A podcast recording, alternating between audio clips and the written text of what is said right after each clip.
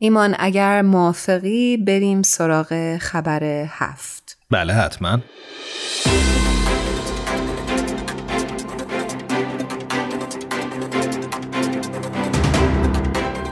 تیتر خبر هفته این هفته هست در گفتگو.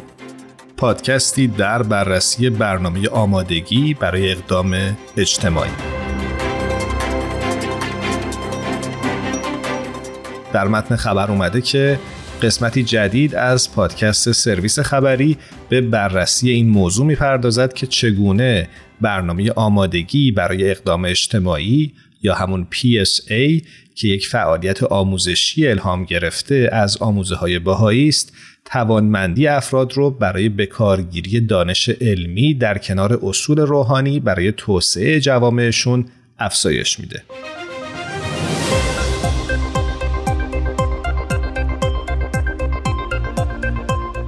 در این قسمت الیزا کوپر از همکاران شبکه ای از سازمان های الهام گرفته از آموزه های باهایی در سراسر جهان که در حال کسب تجربه در مورد برنامه آمادگی برای اقدام اجتماعی هستند به همراه دو جوان که در مرکز جهانی باهایی خدمت می کنند کاریشما نایر از هند و الکس کالومبا از زامبیا در این مورد صحبت می کنند که این برنامه چطور به بهبود جنبه های مختلف زندگی اجتماعی از جمله آموزش، حفاظت از محیط زیست، کشاورزی و بهداشت کمک می‌کنه.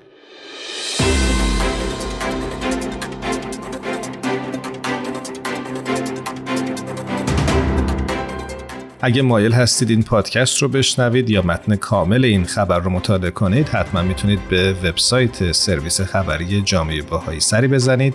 با آدرس news.bahai.org